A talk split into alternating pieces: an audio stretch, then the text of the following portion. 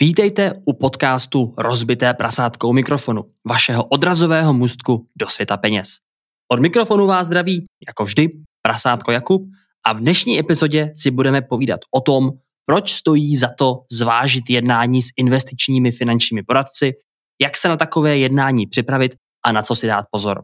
Hostem dnešní epizody bude Veronika Kalátová, autorka knihy Finanční zralost Klíč k finanční spokojenosti. To a mnohem, mnohem více uslyšíte v dnešní epizodě podcastu Rozbitého prasátka o mikrofonu. Jde se na to.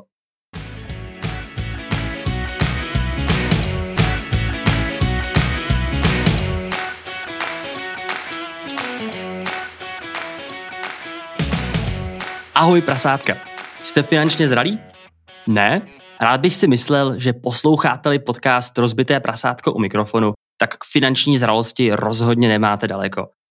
Já jsem dnes zralý tak maximálně na kafe a tak si ho ostatně jako vždy dopřávám i během nahrávání dnešní epizody. A pokud se vám podcast líbí a chtěli byste ho třeba i finančně podpořit, můžete tak učinit na odkazu rozbiteprasátko.cz lomeno kafe.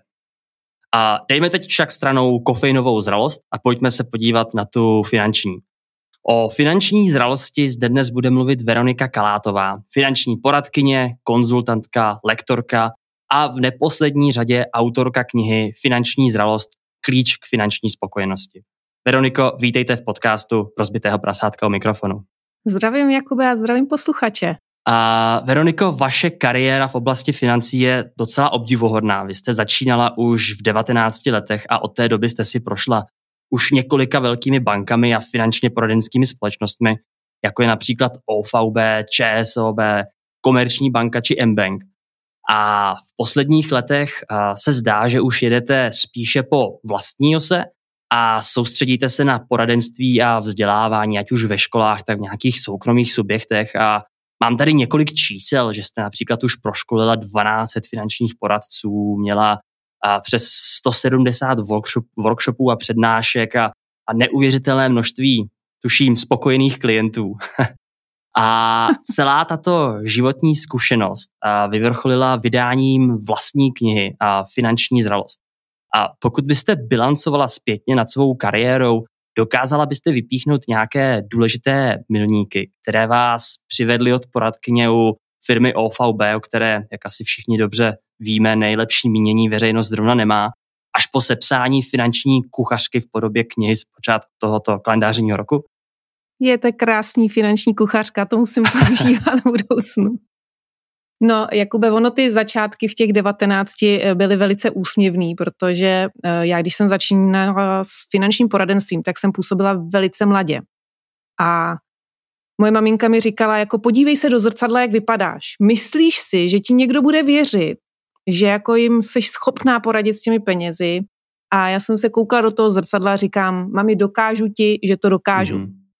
A vlastně touhletou větou se pozbuzuju už celých 25 let a musím říct, že ty začátky nebyly úplně lehký, ale na druhou stranu všichni v té době začínali ty nové produkty a všichni jsme byli na stejný metě, jo. tak eh, je jedno, jestli vám v té době bylo 20, 30, 50, protože ty produkty teprve vznikaly. No a OVB přišlo s úžasnou myšlenkou finančního poradenství, nikdo jiný to tady kdysi nedělal, ale bohužel tam následně ta mentalita Čechů změnila tu filozofii z eh, pomáhání klientům na to pomáhat sám hmm. sobě, která se jaksi tam teďka drží stále těch uh, x let a já jsem uh, nabízela produkty, protože jsem se domnívala, že OVB dělá analýzu těch společností a výběr produktu tak, aby to nepoškodilo naše klienty. A jeden z těch produktů byly investice do švýcarských mm-hmm. nemovitostí. Vypadalo to velice dobře, stabilně, protože švýcarské zákony mi připadaly natolik bezpečné, že jsme tam ukládali poměrně hodně peněz. A ta společnost byla vytunelovaná, což bylo docela smutné. A někteří mý klienti přišli o peníze i když samozřejmě jsem dělala diverzifikaci, jo, to mm-hmm. jako neměli tam všechny peníze. Ale neunesla jsem tu tíhu a musela jsem z OVB mhm. odejít. Mm-hmm. Prostě jsem se s tím léčila. No a pak, když jsem si prošla jakoby těma bankama a naučila jsem se od toho vzniku produktu až po jeho prodej a manipulaci klientů prostřednictvím lektorství mm-hmm. finančních poradců a bankéřů, kdy se měnila jejich myšlení z administrátorů na skutečný poradce, tak jsem došla k závěru, že už mě to nebaví. Jo. A byla to taková úplně jako hloupost. Mm-hmm. Já jsem dělala průzkum cestovního pojištění. Taková jako jednoduchá věc, že jo, na tom se snad nedá nic zkazit. Ale opak byl pravdou. Já jsem eh, sledovala průzkumy a zjistila jsem, proč na těch webech, proč na těch, eh, v těch článcích, v těch novinách se vždycky píše jenom to A a nikdy ne to B. Vždycky se vypíchly jenom pozitiva a ty negativa ne a vlastně nikdy nesrovnávali uh, jabka s jabkama, ale hrušky s jabkama. A mě to tak vytočilo, že jsem si řekla, hele, tohle já musím napsat, to už není možný. A čím díl jsem v tom byla, tak ta myšlenka zrála, no a vznikla kniha. A protože nejsem profík úplně na všechno, tak jsem uh, šla teda školit se sama sebe a dělala jsem MBA finanční poradenství a pojišťovnictví. Mm-hmm. Aby mi ty moje myšlenky někdo zkontroloval, nějaký profík, že jo, nějaký profesor. A byla jsem strašně namachrovaná, když jsem přišla se svojí druhou semestrální prací z pojišťovnictví a pan profesor mi to strhl ze stolu a dal mi za pět. Takhle vznikla moje první jako kapitola uh, v knize o pojišťovnictví. A já jsem najednou začala být strašně pokorná, protože já jsem nesohlednila novelizaci zákona, Aha. což se panu profesorovi nelíbilo. No ale jinak eh, pak eh, sice jsem opravila a zpětná vazba od pana profesora bylo, to není vědecká práce, to je publicistická práce. A říkám, super, ta kniha se bude prodávat. Jo, to jde, myslím si, že to je něco, na čem bychom se asi shodli a, a myslím si, že publicistická práce a přinést to téma většímu zástupu lidí a je, myslím si, a často silnější, než, než napsat akademickou práci, která může být po všech stránkách precizní a bezchybná, ale přivést to do širší veřejnosti je určitě bohulibý, bohulibý účel a jste zmiňovala právě tu pokoru a to si myslím, že na finanč, ve finančním sektoru obecně obrovsky chybí. A vy jste teda a, napsala knihu Finanční zralost. A mohla byste schrnout třeba krátce pro lidi, kteří to ještě nečetli a třeba přemýšlí o tom, že by si vaší knihu mohli někde, někde zakoupit. A mohla byste pro čtenáře schrnout, o čem ta finanční zralost vlastně je? Mm-hmm. Já jsem se rozhodla uh, tu knihu sepsat tak, aby navazovala na nějakou finanční gramotnost. Mm. Ono se strašně moc o finanční gramotnosti mluví, ale strašně málo lidí ví, co se zatím skrývá. Mm. Jo? A já nevím, jestli jste si, Jakube, někdy udělal nějaký testík na finanční gramotnost. Já se jim záměrně vyhýbám. Oni totiž vůbec nejsou lehký ty testy, protože tam jsou právě ty otázky k té exekuci a když jste s tím nikdy neprošel, tak neznáte ty základní názvosloví a pak se v tom můžete ztratit. Já jsem neprošla několika těma testy. A to taky samozřejmě pomohlo i k té knize. A já jsem se rozhodla tu knihu napsat tak, a abych pomohla široké veřejnosti se připravit na jednání s finančními poradci. Já si myslím, že každý jsme profík na nějakou oblast a není třeba do detailu se učit o penězích mm-hmm. od A do mhm. Z.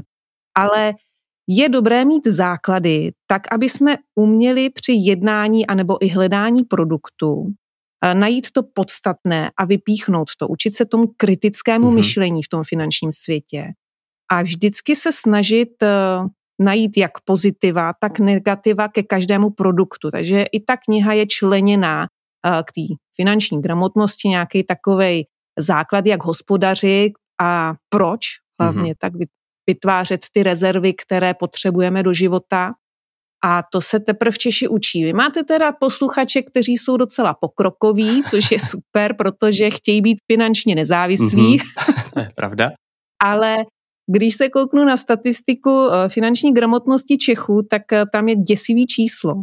95% Čechů spoléhá na starobní důchod od státu. Mm-hmm. Jo? Jako, a to je tak děsivé číslo, že ty vaši posluchači jsou asi v těch pěti procentech, že se chtějí stát finančně nezávislí. Rád si to myslím a já jsem si shodou okolností tyto čísla z vaší knihy teda vypsal taky. A jenom dodám, že to jsou uh, čísla z roku 2020 z České národní banky A já je teda přeštu, protože mě teda taky velmi zaujaly. A tedy 52% populace má nízké finanční znalosti. 31% vykazuje nízkou ekonomickou zodpovědnost. 57% nesestavuje rozpočet. 37% si nedokáže představit, jak by řešili ztrátu příjmu. A 9% si aktivně vůbec nespoří. 50% lidí si neumí spočítat úrok a, a jak jste říkala, 95% lidí spolehá v zabezpečení a důchod na stát. Co k tomu dodat? no, máme strašně moc práce, Jakube. Máme ještě spoustu práce, to, to je pravda. Mně se v té knize líbilo, že vy jste vlastně rozebírala několik uh, známých a vlastně základních finančních produktů, ať už šlo o stavební spoření, doplňkové penzijní spoření, anebo, uh, nebo i například ty úvěry, o kterých jste zmiňovala, že jste se v nich následně dovzdělala.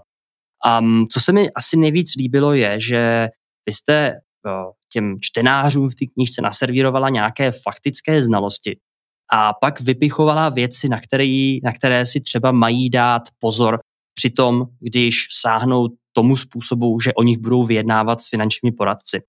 A mohla byste nějak přiblížit to, ten rozhodovací proces, a kdy třeba, když to vezmeme od úplného začátku, tak kdyby si vůbec člověk měl připustit tedy, že potřebuje finanční pomoc od nějakého finančního odborníka?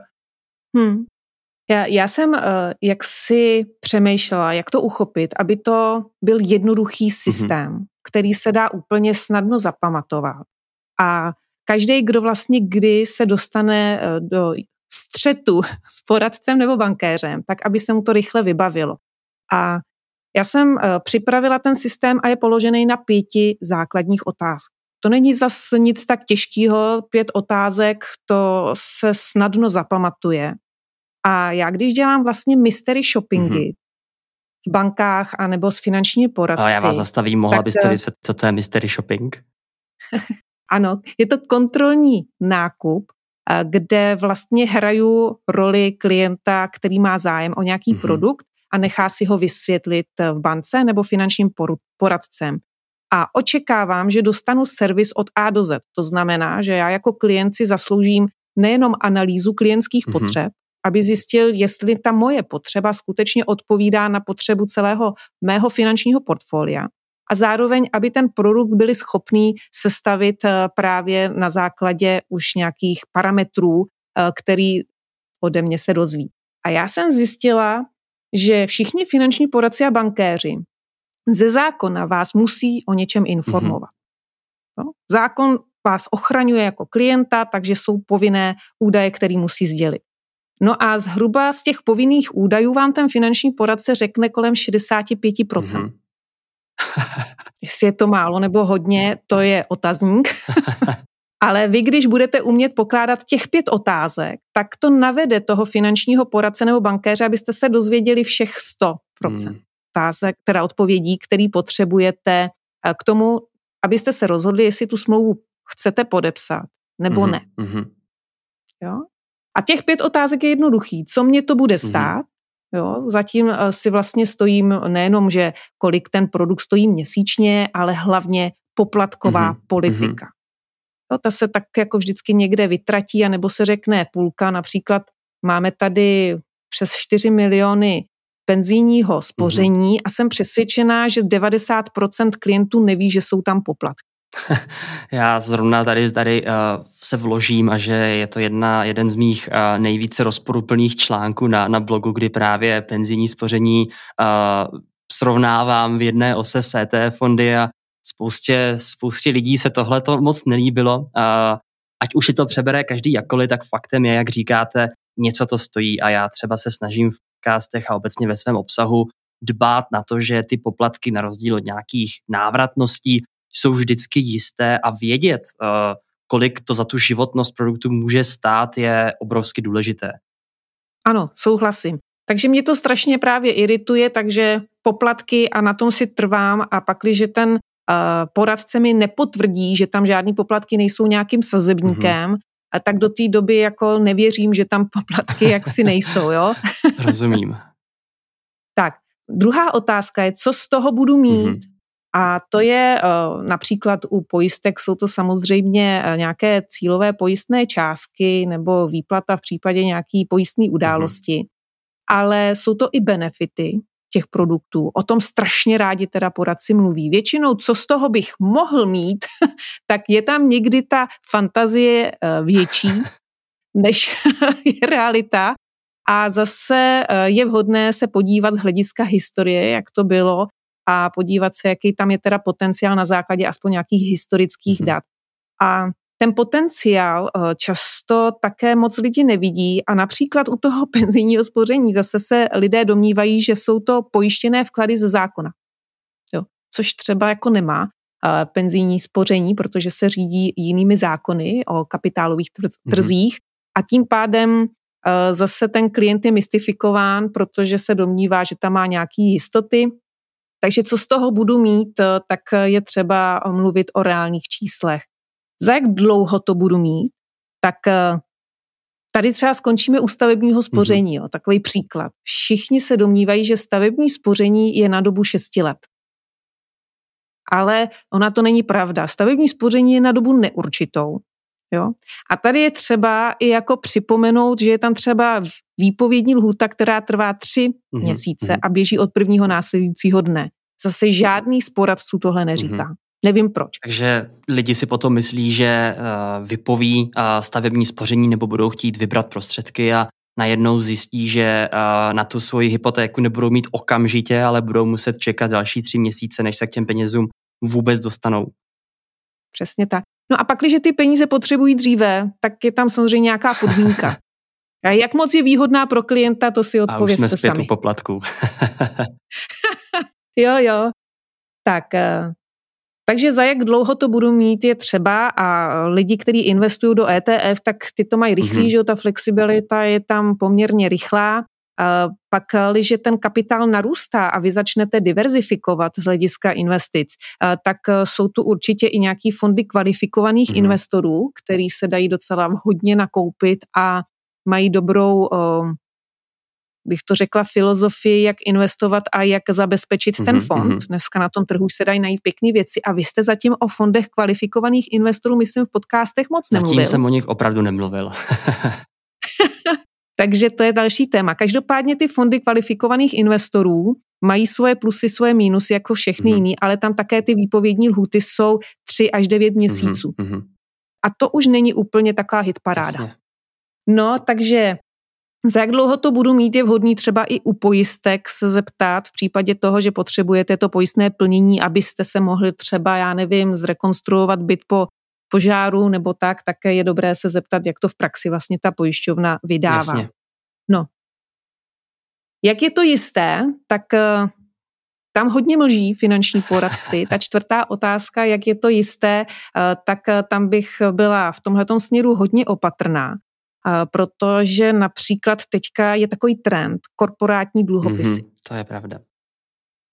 A my si všichni jako obecně domníváme, že dluhopisy jsou bezpečné.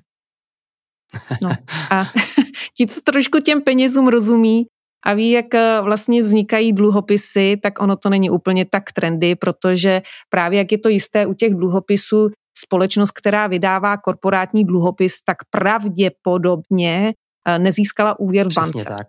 to znamená, nemám asi nějakou kredibilitu a tak požádám investory, mm-hmm. že jo, tam to můžu skrýt tu informaci. Já s oblibou říkám, že ve chvíli, kdy se vzdáte svých peněz ve prospěch nikoho jiného, tak ta jistota, že je ještě nikdy uvidíte, jako výrazně klesá a, a vlastně v ten okamžik už nemůžete, nebo musíte se smířit s tím, že se může stát cokoliv a že už je nikdy nemusíte vidět.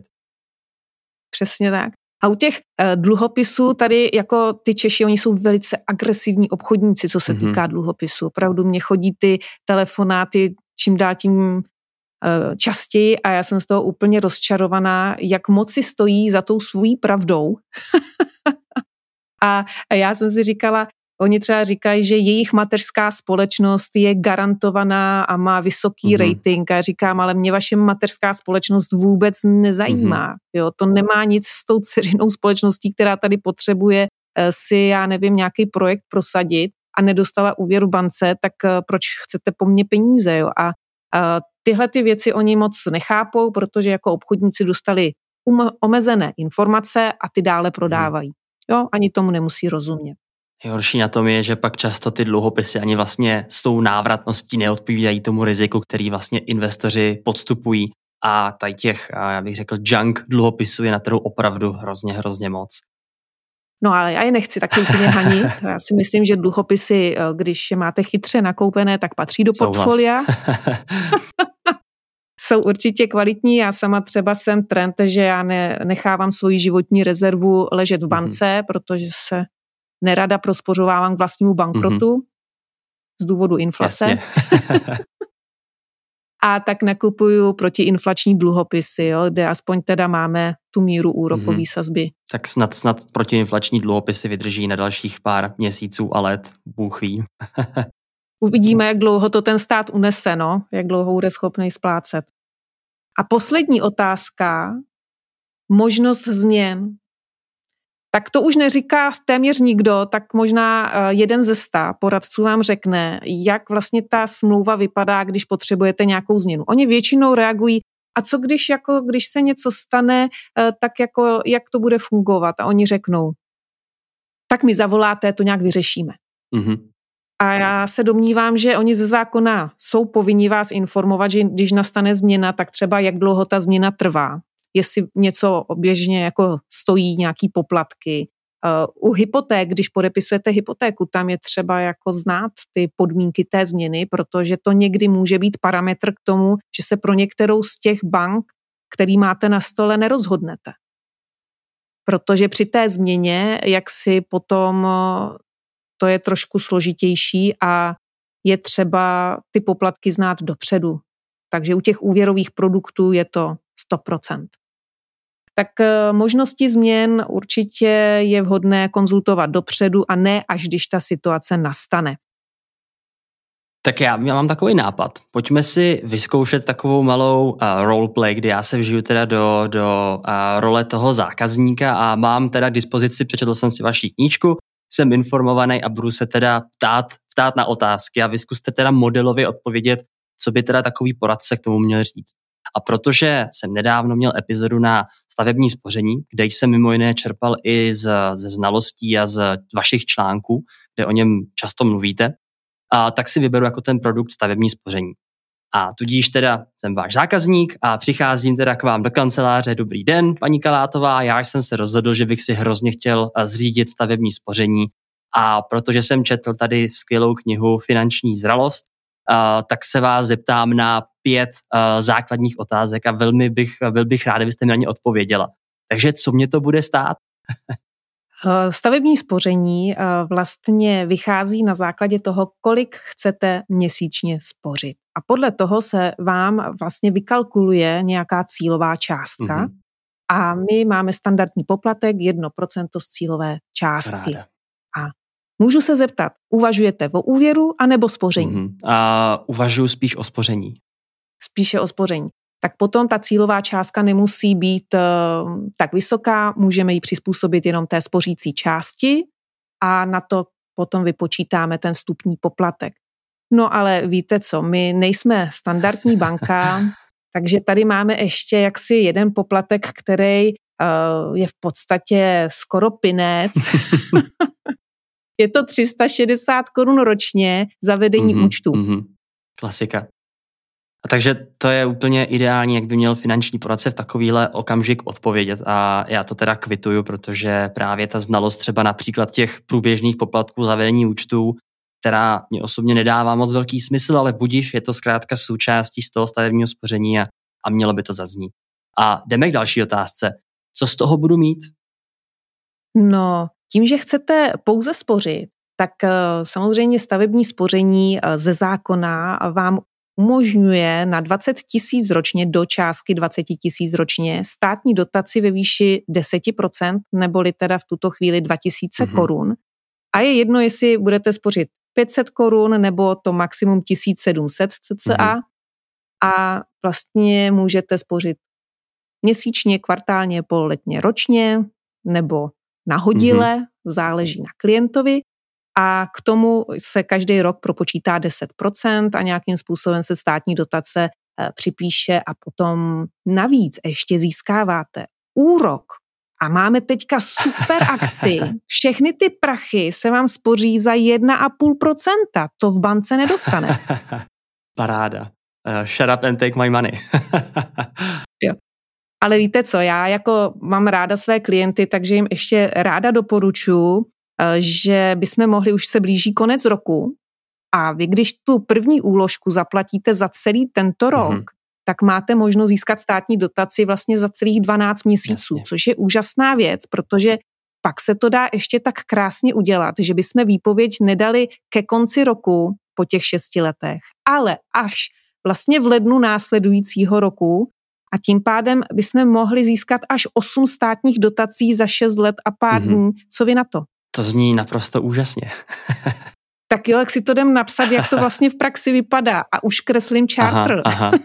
Takže opravdu ty detailní informace a, a pomoc těm zákazníkům dosáhnout pokud možno co nejlepších výsledků by měly být vlastně prioritou toho finančního poradce při takovém rozhodování.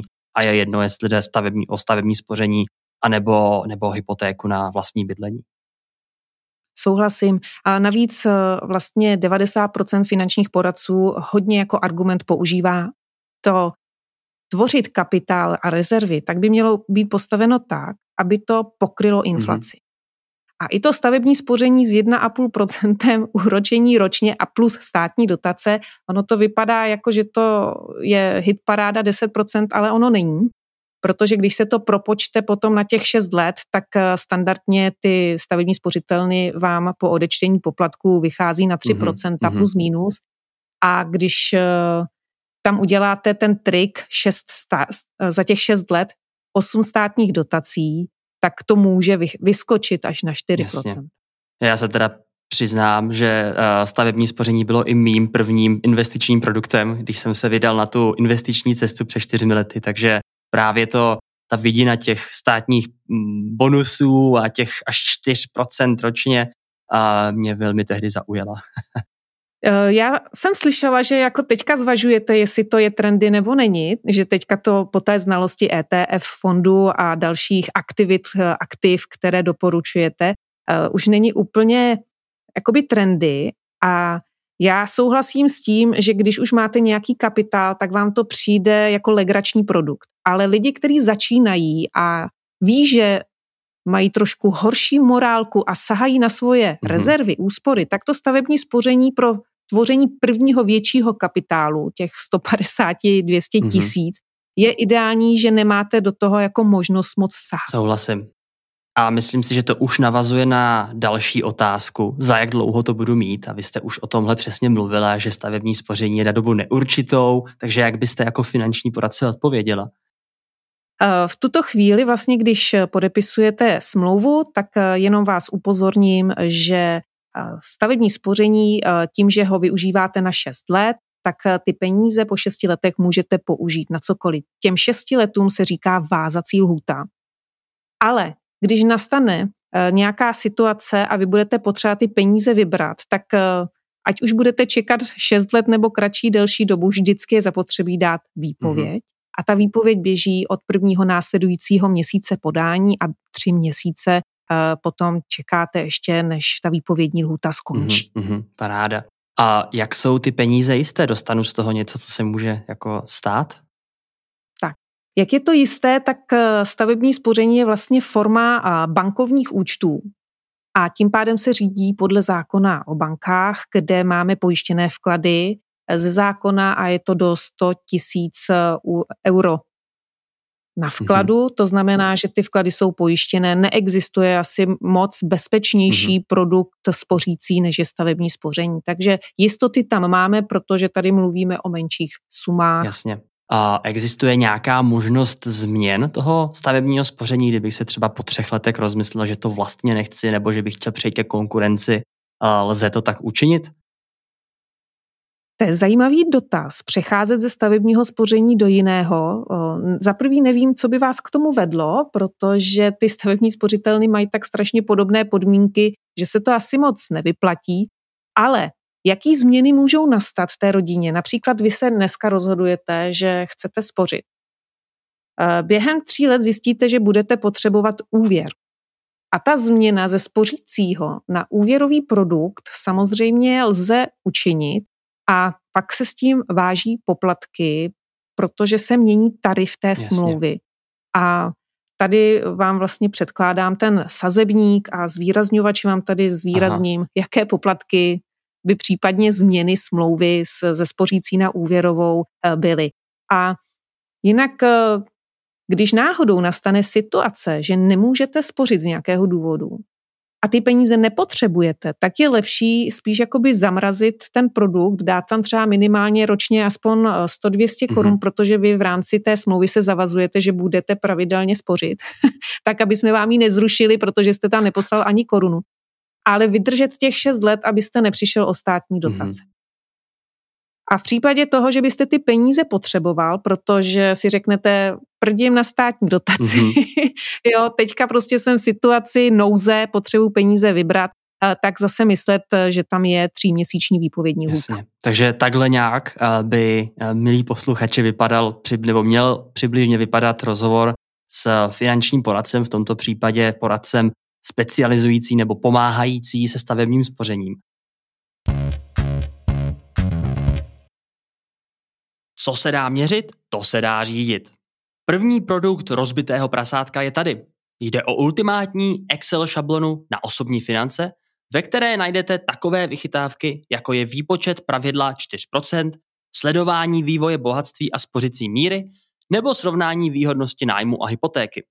Sám šablonu už tři roky aktivně používám a i díky ní se mi daří dosahovat na vytyčené finanční cíle. Více se o šabloně dozvíte na odkazu rozbiteprasátko.cz lomeno šablona. Pojďte i vy budovat bohatství s rozbitým prasátkem. Investiční nemovitosti se v českých končinách těší dlouhodobé oblibě ze strany investorů. Najít v dnešní době výdělečnou investiční nemovitost je ale tvrdým moříškem. Jestliže vás láká realitní trh, ale buď to nemáte dostatečný kapitál, či se vám nechtějí postupovat strasti se zprávou vlastní nemovitosti, existuje pro vás ideální kompromis jménem Upvest. Upvest je česká investiční crowdfundingová platforma, která nabízí investice do nemovitostí formou participace na dluhovém financování konkrétních developerských projektů. Osobně si vážím především velmi propracovaných technických analýz a faktu, že každá nabídka musí nejprve projít skrz komisi odborníků. Za existenci Upvestu ještě nedošlo k nesplacení jakéhokoliv z realizovaných projektů. Ostatně si poslechněte rozhovor se spoluzakladatelem Petrem Volným v epizodě 23, kde se o Upvestu dozvíte mnohem více. Upvest si pro prasátka připravil speciální nabídku. Jestliže se zaregistrujete přes odkaz upvest.cz lomeno rozbité prasátko, dostanete od Upvestu VIP výhody členů investičního klubu, mezi které patří ochlup lepší nabízené zhodnocení a pozvánky na srazy investorů. Jako vždy však nezapomínejte, že investice nejsou bez rizika a proto nepodceňujte výběr vhodných investičních příležitostí. A teď zpět k epizodě. A já bych se teda zeptal, co dál za rady byste těm svým ovečkám, které teda jdou k těm finančním poradcům a třeba se toho můžou i obávat nebo mít nějaké třeba i předchozí špatné zkušenosti a zkrátka jsou ostražití. A jaké další rady byste jim dala, kromě toho držet se nějakého stanoveného skriptu, což teda v tomto případě je těch pět zásadních otázek, mohou dělat ještě, ještě něco, aby dosáhli teda toho svého cíle a to udělali nejlepší možné finanční rozhodnutí? Mm-hmm. Já jsem uh, přemýšlela nad tím, jak to zase udělat jednoduše, aby to každému bylo blízký. A protože se finančním poradcům a bankéřům pravděpodobně nevyhneme, a je to jedno, ať už hledáme klasický běžný účet, nebo budete někdy řešit pojištění, mm-hmm. který se nebudete chtít učit, uh, případně nějaký úvěrový produkt, kde musíte tu smlouvu někde podepsat a je vhodné to konzultovat s více mm-hmm. poradci, tak jsem připravila kartu první pomoci, která se samozřejmě dá stáhnout i na mých webových stránkách, když se zaregistrujete, a nebo je součástí i mé mm-hmm. knihy. Plně na těch stránkách dá se to odstřihnout uh, z té záložky, co tam je. A je to sebeobrana při manipulaci případnými poradci a bankéři. A ta sebeobrana spočívá v tom, že když už jdete na jednání s poradcem, tak si dělejte opravdu poznámky. Mm-hmm. Jo, nemyslete si, že všechno v té hlavě držíte a ideální je požádat poradce, jestli si můžete rozhovor mm-hmm. nahrát. Jasně. Jo, dneska mladá generace žije v trošku digitálním světě, už nechce psát poznámky ručně, mm-hmm. takže pojďme si to nahrát. A poradce, který vám povolí, že si tu uh, naši rozmluvu můžete nahrát, uh, tak uh, můžete i důvěřovat potom tomu poradci trochu Jasně. více. A finanční poradci, takzvaní šmejdi, hodně hrajou na To jsou ty čtyři a... archetypy, které zmiňujete ve své knize, pokud se nemýlim. jo, jo. Mezi čtyři archetypy finanční poradce vlastně jsem nominovala začátečníky, takzvaný mhm. amatéry. Mm-hmm. Těch je nejvíce v mhm. bance, mm-hmm. protože ta rotace bankéřů je strašně velká a myslím si, že málo kdo z nás má poradce déle než dva roky a tím pádem je zapotřebí s těmi amatéry se naučit pracovat. Pak jsou tam takzvaní věštci, který strašně rádi nabízí produkt, aniž by se s vámi seznámili. Mm-hmm. A nebo obráceně jsou to známí, kteří si myslí, že vás znají natolik dokonale, že se s vámi nemusí dělat analýza klientských potřeb a hned vám nabízí produkt. Jasně. Jo. A poslední věštci, to jsou takový, jak ty banky mají uh, seznamy klientů, který podle nějakých indikací chování a se nominovali eh, na to, že vám bude nabídnut nějaký Jasně. produkt. Takže volají s eh, nejlepšími investičními doporučeními. Přesně tak. Takže eh, to jsou věštci, to je takový moje názvosloví, a potom jsou tam samozřejmě takzvaní šmejdi a profesionálové, kteří jeden od druhého je velice těžké mm-hmm. rozeznat a právě ta nahrávka vám k tomu trošku může pomoci, protože se pak můžete soudně případně i bránit, protože máte souhlas poradce, že jste mohli něco nahrát a že vám informaci nepodal buď mm-hmm. přesně, nebo uceleně, nebo srozumitelně, Jasně. že mlžil. Jasně. No a při té sebeobraně, teda když budeme pokračovat, tak eh, dělejte si poznámky, emoce udržte na úzdě, protože oni, ty poradci, takzvaní šmejdi, s nimi velice rádi potom pracují s těmi emocemi vašemi, například, eh, že se vám strašně líbí červené auto, protože já neznám značky, jo, tak já to... to je v pořádku. Nejsme, nejsme podcast o, o automobilovém průmyslu naštěstí. Jedinou značku auta, který asi všichni v investicích známe, je Tesla a o té mluvit dneska nemusíme. Přesně tak. Takže, eh, takže když někdo jako má rád červené auta, tak eh, potom ten poradce rád řekne, jo, ale ta červená, ta je krásná, když svítí to sluníčko, co mně se taky líbí, a ještě když v tom sedí blondýna, jo, tak takhle by reagoval takzvaný šmejt. No a Potom určitě naučit se ptát, pět základních otázek, vžít si je prostě. Já se tady hned zeptám u toho ptáce. Hmm. A jak byste reagovala, když třeba finanční poradce nezná nějakou odpověď a jaký a jak byste očekávala, že by se takový poradce měl chovat? Protože já se jako ob, musím přiznat, že i já spoustu věcí nevím a snažím se na tu skutečnost neustále upozorňovat, protože těch témat ve financích a v penězích je tolik, že v podstatě nikdo neví všechno. A tudíž, když jste teda tím zákazníkem a ptáte se na nějaký produkt a třeba poradce nezná odpověď, je to pro vás červená vlajka, prostě stop eh, od tohle ruce pryč, protože to není profesionál, nebo očekáváte nějaký přístup, jak se k tomu ten poradce postaví? Máme na to stejný názor, Jakube. Já si myslím, že nikdo nejsme dokonalí a těch informací, co ten poradce musí se naučit, je opravdu strašně moc. Jak finanční poradci, tak bankéři, když neznají odpověď na otázku, tak by neměli začít panikařit a zvláště u těch amatérů, začátečníků se to stát může, proto mají strach, že se ho na něco zeptáte. Ale uh, dá se říct, že každá ta odpověď se dá dohledat. A oni mají velice rychlé systémy, tak řekne, počkejte chviličku, já si dohledám odpověď a Jasně. nějakým způsobem vám zjistím, případně, že je zapotřebí více času, tak mu více času dejte tomu poradci, je to známka toho, že má zájem vám poskytnout eh, rychle efektivní informace. Já jsem sama zažila, že jsem měla podílový fond v bance a měla jsem jednu otázku na toho bankéře, zdali je tam výstupní poplatek. Mm-hmm. A protože jsem ty peníze potřebovala vybrat dříve než za pět let, potřebovala jsem je zainvestovat efektivněji do ETF.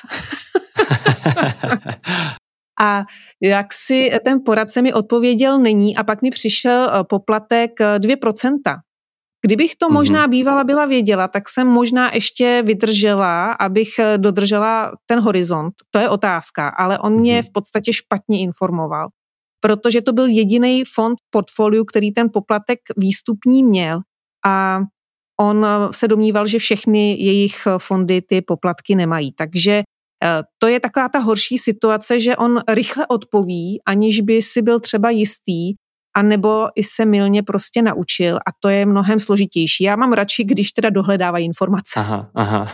no, no, takže určitě je lepší připustit informaci nevím a to dám mm-hmm. později.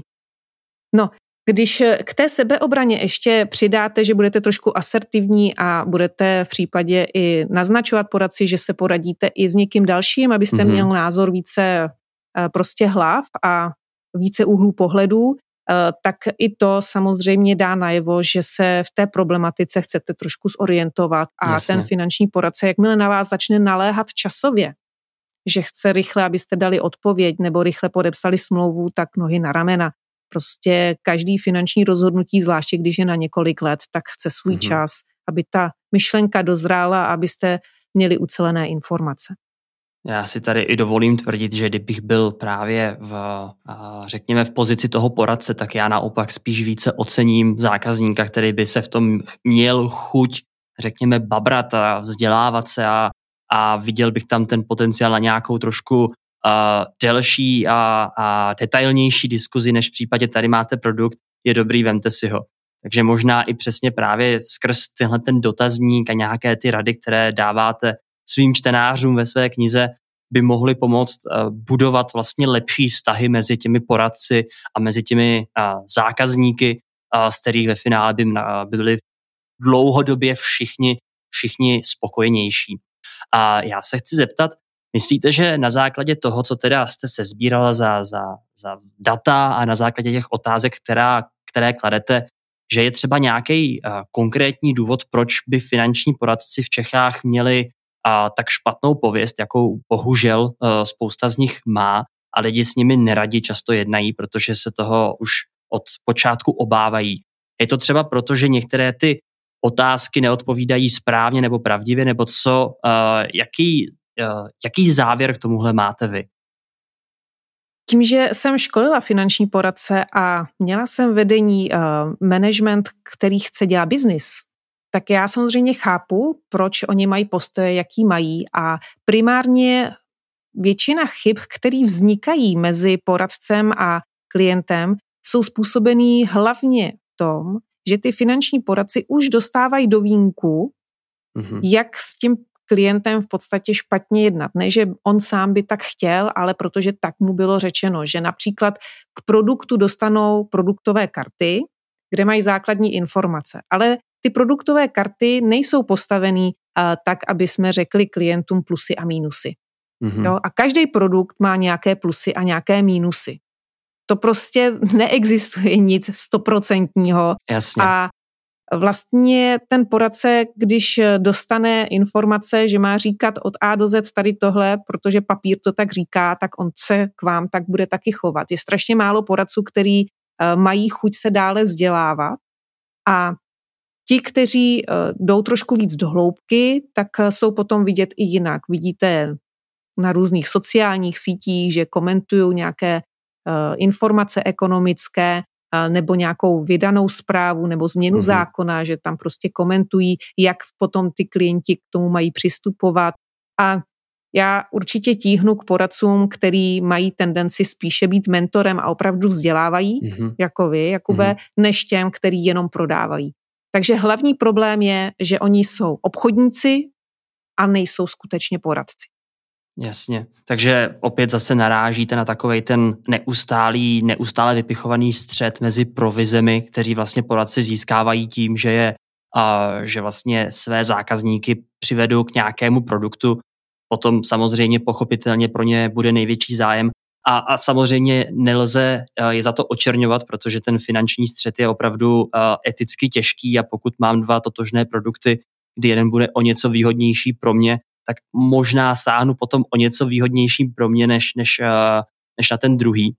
Ale že vlastně ten, ta, ten střed mezi tou provizí versus toho pomáhání klientů, a bohužel v českém prostředí na to je spousta neúplně dobrých systémů, kdy právě a, neustále poradci musí bojovat sami se sebou, jestli teda zvolit ten a ten produkt a proč.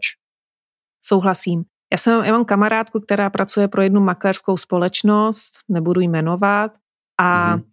a jí říkám, že se teda jako rozhodla jsem se, že půjdu dělat eh, titul EFA, což je European Financial Advisor, poradce evropský, takový jako prostě hodnotný titul mm-hmm. a Ona mi řekla, no já jsem si taky o to požádala u své makléřské společnosti, ale bylo mi to zakázáno. wow. A, a teďka Zakázat vlastně... si vzdělávat. a to je docela velká makléřská společnost. Myslím si, že má poměrně hodně velký trh eh, na sebe navázaný těch klientů a oni v podstatě nechtějí, aby ty finanční poradci prvních třeba tři pět let tyhle ty tutily měli, protože oni se potom stanou nezvladatelní v tom obchodě. A mm. Já jsem přesvědčená, že ten finanční poradce, který má jakýkoliv titul, eh, tak stojí za to s ním se dále bavit a ti, co titul nemají, tak tam je zapotřebí trošku více opatrnosti a opravdu se ptát a mm. nahrávat si ty rozhovory a možná si nechat udělat i nabídku více pro, uh, poradců. Já mám ještě dvě další otázky. První bude teda z, podejc, eh, z, z pohledu těch, těch poradců. A máte nějaké typy, kromě teda, nebo jedním z nich předpokládám, bude to sebevzdělávání a třeba uh, jako usilování o nějaké mezinárodně uznávané tituly. Máte nějaké další typy, jak by třeba poradce, který uh, vnímá ten systém, v kterým vlastně hraje roli prodejce třeba podobně negativně jako, jako my dva a chtěl by se třeba odvázat z tohohle a co pro to může udělat? No, to vzdělávání, uh, myslím si, že když se podívám na historii biznisu jako takového, tak teďka trošičku zaběhneme do takových nějakých obecných pravidel. Tak dřív stačilo, že jste měl dokonalý produkt a pak, když jste byl přesvědčen, že má ty plusy, je jich tam více než mínusů, tak se to dobře prodávalo. A s odstupem času ten finanční poradce na sebe musí namalovat další role. A ta další role spočívá v tom, že musí být kvalitní servis. To znamená, že s tím klientem pracuji dlouhodobě a tvořím například nějaký newslettery, kde ho mhm. informuju mm-hmm. o vývoji ekonomickém na trhu, eh, jaký třeba jsou nový produkty na trhu. Eh, jednou za tři roky s vámi udělá analýzu klientských potřeb, jestli se v rodině něco změnilo nebo co se změnilo Jasně. na trhu. Takže ten servis se musí k tomu přidat a to je jedna z věcí, kterou, když ten finanční poradce na tom dělá, tak eh, to zabere samozřejmě taky další čas. No a třetí taková jako úroveň, to samozdělávání, je dobré znát konkurenci. Aha. Jo. To je vždycky dobré. to je vždycky dobré. Takže eh, i ten finanční poradce, který vlastně vám vysvětluje nějaký produkt, tak by měl mít okrajově asi přehled o tom, co se uh, děje vůbec na tom trhu, ať už prodává pojištění nebo fondy. Mm-hmm. A to, že má tu znalost té konkurence, může použít samozřejmě pro svoji lepší argumentaci. Mm-hmm. Zas na druhou stranu vy můžete argumentovat jako proti, že máte ještě poradce na téhle straně a že si poslechnete v obě strany a pak se rozhodnete. A pak, když na to není schopný reagovat, tak pravděpodobně to vzdělávání a ten benchmarking, který obvykle i ty společnosti tvoří, tak třeba ani nikdy neviděl. Jasný. Hmm, hmm. No a to rovnou mě přivádí k té druhé straně, což jsou ty zákazníci, což jsou ty lidi, kteří hledají nějaký consulting, nějaký rady od poradců. A kdyby se vlastně měl člověk uh, rozhodovat pro to jít za poradcem, v jakých situacích a, a uh, má to vůbec vždy smysl? Jo, já jsem uh, teďka spustila kampaň na svou knihu a hned tam přišel komentář, ideální je se finančním poradcům vyhnout. Tečka. jako bylo by to hezký, kdyby to bylo reálný, ale mm-hmm. jsou situace, kdy prostě se jim úplně vyhnout nelze. Mm-hmm. A myslím si, že jedna z těch nejdůležitějších je například, když uh, uvažujete o nějaké dobré půjčce, teďka v úvozovkách dobré, mm-hmm protože vy byste měli znát rozdíly, které jsou dobré a špatné půjčky. K tomu jste se ještě, Jakube, asi v podcastech nedostali. Ještě, ještě se půjčkám stále vyhýbám. Ale pojďme obecně říct, že dobrá půjčka je hypotéka, protože budujete nějaký majetek a investujete do něčeho, kde eh, hodnota té věci, do které investujete, roste. Obráceně špatná půjčka jsou takové půjčky, kde ta hodnota té věci ztrácí. Já třeba mám takový jako klientku, která si vzala na dovolenou a teďka nemám pocit, že ten váš kolega si půjčil na dovolenou. Nakonec ne. Naštěstí to dopadlo. Každopádně, že ta dovolená, jak si jako ztrácí tu svoji hodnotu a, a klienti říkají ne, to prostě zážitky si vezmete do hrobu, ale ten byt si do hrobu nevezmete. No tak teď mm-hmm. je otázka, co je opravdu dobrá půjčka. Já se domnívám, že eh, na dovolenou a na vánoční dárky není vhodné si brát spotřebitelský úvěr a mm-hmm. určitě ne přes kreditku.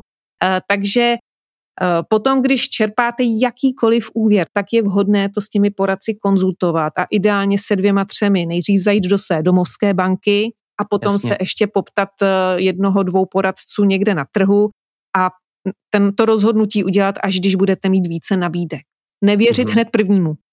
Mm-hmm. Takže zkrátka rozšířit si obzory a mít tam, jak říkáte, jak jste několikrát zmínila, tu roli toho mentora, který, který by měl těm lidem zprostředkovat nějaký nezávislý úhel pohledu a ideálně se ho pokusit nasměrovat uh, tím směrem, který alespoň ten poradce, kterým je přesvědčen, že je ten, ten správný a nabídnout mu třeba i nějaké alternativy. Souhlasím. Potom ještě jedna věc je, kdy možná ty investice eh, se učí snadněji na tom trhu, ale kdybyste se měli učit například pojišťovnictví, které je relativně složité v České republice, eh, tak tam bych si asi také netroufla vybírat si produkt eh, sám na základě nějakého vlastního průzkumu. To je velice složité. Radši bych zase volila formu dvou, tří pojišťovacích zprostředkovatelů, a na tu konkrétní situaci si nechala nastavit nabídku a potom si je porovnat. Mm-hmm. Tam je to Aha, opravdu ne. složitý a je jedno, jestli pojišťujete barák anebo sám sebe. Eh, já jsem samozřejmě slyšela, že když tvoříte kvalitní kapitál a máte už rezervy, tak se nemusíte pojistit. Takže mladý člověk, který ještě ten dostatečný kapitál na to, aby mohl být rentier, a byl finančně nezávislý, tak když ten kapitál nemá, tak by měl mít alespoň pojištěné ty věci, které mohou narušit tu jeho cestu mm-hmm. k mhm. tomu ten kapitál tvořit. Souhlasím a musím i já si tady si sypu trošku popel na hlavu, že zatím žádné pojištění uh, nemám uh, a je to jedna z věcí, o které teďka velmi intenzivně uvažuji, začínám se porozlížet. Takže myslím si, že to i posluchači uslyší, až se k tomu konečně rozoupu a Myslím si, že se to stane spíš dříve než později.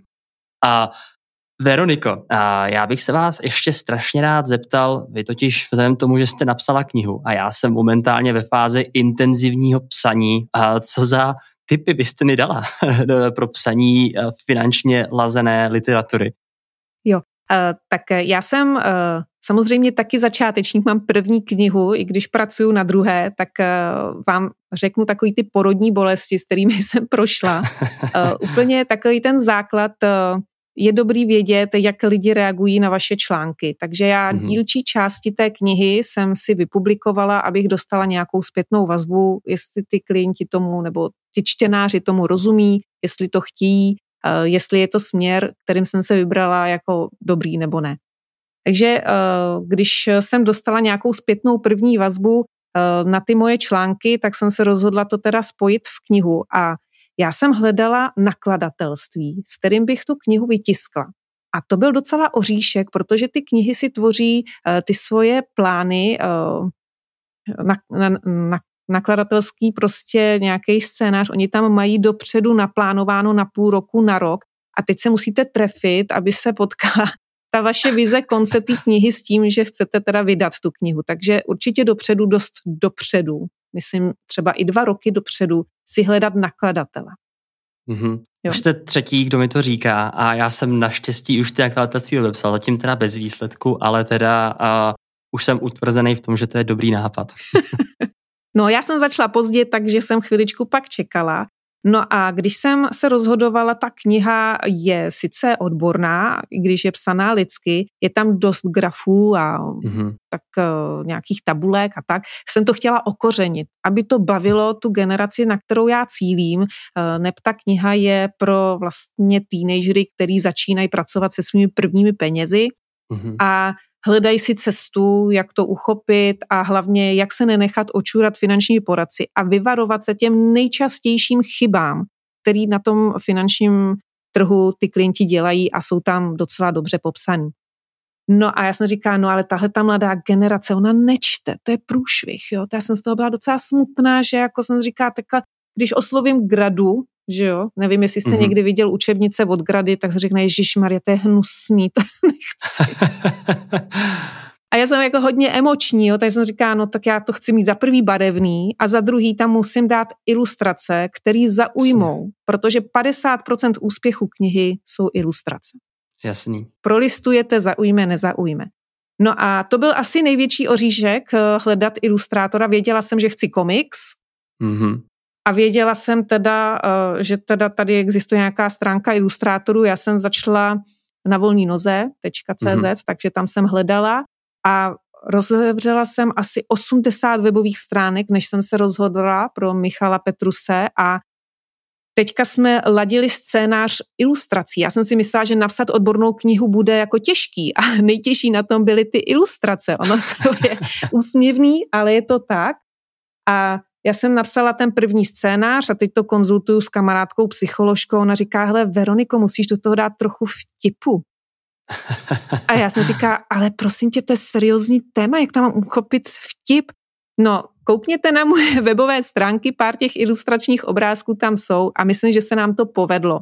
Že teda mm-hmm. ten ilustrátor vycítil, co chci a nakreslil za prvý fešáka, takovýho chlapa od rodiny, který prostě Jasně. zaujme muže i ženy. A pak jsem tam, eh, když mi nakreslil první nástřel ženy, tak já mu říkám, hele, já chápu, že to je mamina od rodiny, jo, ale já jsem ještě nezažila, aby v komiksových obrázcích byla žena plocha. Můžeš jí tam udělat prsa. Takže to byl takový jako docela oříšek, jak velké by měly být, aby to ještě udrželo jako tu serióznost. A já jsem říkala, prostě komiksový obrázek žena bez ňader nemá prostě vůbec žádný smysl, takže myslím, že zase nakreslil docela pěknou ženskou a že se to sladilo, že ta rodinka je docela vtipná a že tu knížku okořenila. Jasně. No tak to jsou dobré rady. Já totiž třeba osobně, a vím, že teda rozhodně nezaujímám většinovou populaci, já mám třeba rád knihy velmi strohé a velmi on point, takový ty, který uh, se nesnaží právě mě do toho vtáhnout obrázky, ale uznávám objektivně, že to není názor asi většiny. Takže tohle to je třeba věc, o kterou já usilovně přemýšlím a, a rozhodně děkuji za tip a za potvrzení těchto jako myšlenek. A... Udělejte si průzkum, protože píšete pro vaše posluchače a oni vám řeknou, tak. po čem touží. No, tak uh, můžete to okořenit pak třeba trošku grafikou. Hmm. Ta zpětná vazba je ostatně jako ve všech ostatních sférách neuvěřitelně důležitá. A já bych, mě by teďka zajímala tak trošku vaše zpětná vazba a tudíž se dostáváme do poslední fáze rozhovoru, kterou je horké křeslo, na které už se určitě strašně těšíte. A horké křeslo, jak už dobře víte, spočívá ve třech otázkách, které jsou pro všechny hosty stejné. Takže první otázka je, jakou finanční radu byste dala svému mladšímu já? To je takový legrační, mám dva bratry a jednu sestru.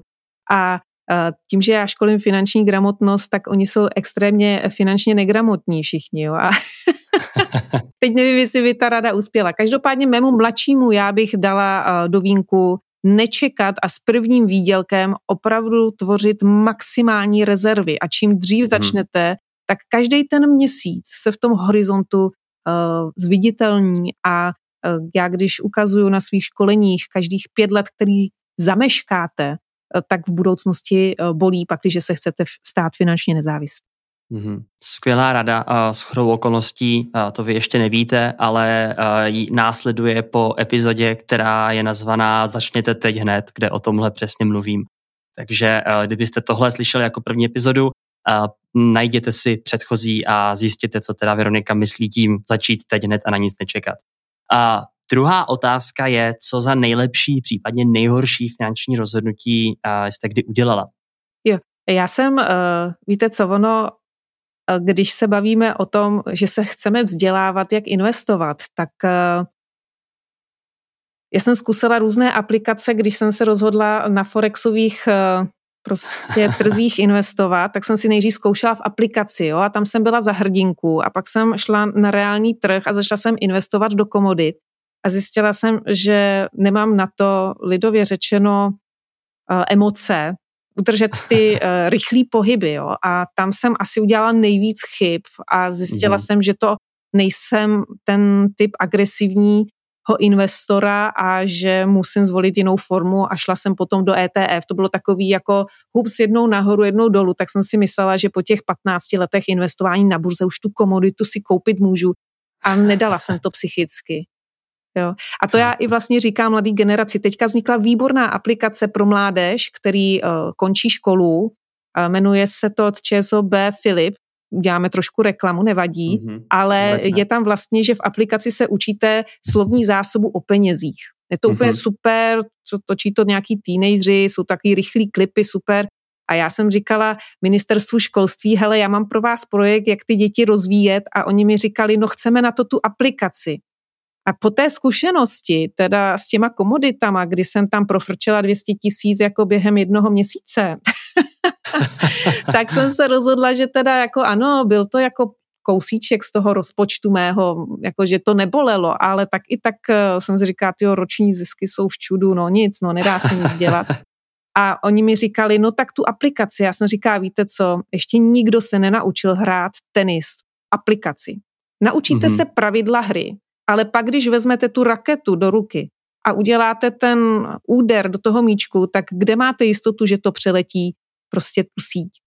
Mm-hmm. Tak eh, opatrnost ano na místě a nejít do něčeho, co nemáte opravdu vyzkoušenýho a na co prostě nemáte nervy. Realita je prostě něco úplně jiného a třeba uh, zase, když to stáhnu na sebe, tak uh, se to teďka mluví, když trhy rostou, neprodávat při nějakých propadech, ale ale ve chvíli, kdy člověk má, řekněme, zainvestovanou poměrně vysokou částku, tak se ta psychika uh, hraje trošku jinou roli než při začátcích po prvním roce či dvou, takže uh, co dodat? Co dodat? ale je to zkušenost. Je to zkušenost, přesně tak. Může to být drahá zkušenost, ale lepší drahá zkušenost než žádná zkušenost. Uh, když bez některých zkušeností bych možná až dokázal, ale, ale budíš. Uh, Posuňme se na poslední otázku a tedy ta zní, jaká kniha, blog, podcast, článek či video vás na finanční cestě nejvíce inspirovali. A tuším, že to třeba by mohla být finanční zralost pro někoho, ale jaký je váš pohled na to? Já jsem úplně nejvíc se naučila od třech mužů ve svém životě a to byl mm-hmm. Vladimír Fichtner, mm-hmm. Petr Pavlásek a Karel Kořený. Mhm. No a vlastně ten čtvrtek, který se k tomuto týmu přidal, eh, v podstatě eh, ten Petr Syrový, eh, který napsal šest knih, mi také byl samozřejmě velkou inspirací při psaní mé vlastní knihy. A mm-hmm. Vladimír Fichtner je určitě pro mě ekonomický guru a jeho online vzdělávání a takový informace pro klienty, neklienty mm-hmm. mi určitě byly velkým vzorem. Ráda. Takže já určitě jména a nějaké zdroje na všechny tyto zmíněné pány dám na stránku epizody, kterou budete moct najít na odkazu rozbité-prasátko.cz lomeno epizoda 30. A vzhledem k tomu, že už jsme se teda nachýlili k samotnému konci, takže já vám jenom řeknu, že pokud vás cokoliv zajímá, máte nějakou otázku, pište na info zavináč rozbité-prasátko.cz Rád vám na vaše odká otázky odpovím. Rád i přímo v podcastu, jak už jste si všimli, občas dělám Q&A uh, epizody, takže se může dostat na vaši otázku i v přímém přenosu. A dále mě můžete najít na Facebooku, ve skupině Finanční nezávislost ČR. Mimo jiné jsem aktivní i na Twitteru, Instagramu, LinkedIn a brzy snad i na YouTube. A Veroniko, kde mohou případní uh, zájemci o vaše služby či produkty najít vás? Uh, Jakube, děkuji taky ještě za to závěrečné slovo. Já samozřejmě vás zvu i uh, teda na mé webové stránky uh, finanční zralost.cz, zvláště ty posluchače, který plánují rodinu nebo mají děti. Mm-hmm. Neb můj okrajový produkt, ke kterému jsme neměli čas se moc dostat, tak je teďka velice populární a já jsem se rozhodla, že finanční vzdělávání dětí je tady trošičku v plenkách A je to bohužel tím, že rodiče nemají informace, jak s tím naložit a na tom mém webu, na blogu najdete různé typy, případně i eh, kurzy, jak se v tomhle směru stát jakoby trošku lepší level mm-hmm. a být připravený na situaci se svými dětmi, eh, které určitě zrajou rychleji, než jsme zráli my. Je to tak, budu si vás asi muset pozvat znovu, protože původně jsem plánoval epizodu udělat pouze o, o dětech a penězích a jak jste sama řekla, nedostalo se na to, takže máme potenciál pro další epizodu někdy v budoucnu. A pokud se vám podcast líbil, můžete ho ohodnotit na platformách, jako je Apple Podcasts nebo České podcasty. A ještě větší radost prasátku uděláte, když o podcastu řeknete svým blízkým. Takže se mějte krásně a naslyšenou u další epizody rozbitého prosátka u mikrofonu. Veroniko, moc děkuji za účast a mějte se krásně ať se vám daří. Já také děkuji za pozvání a někdy naslyšenou budoucnu. Mějte se krásně. Naschranou.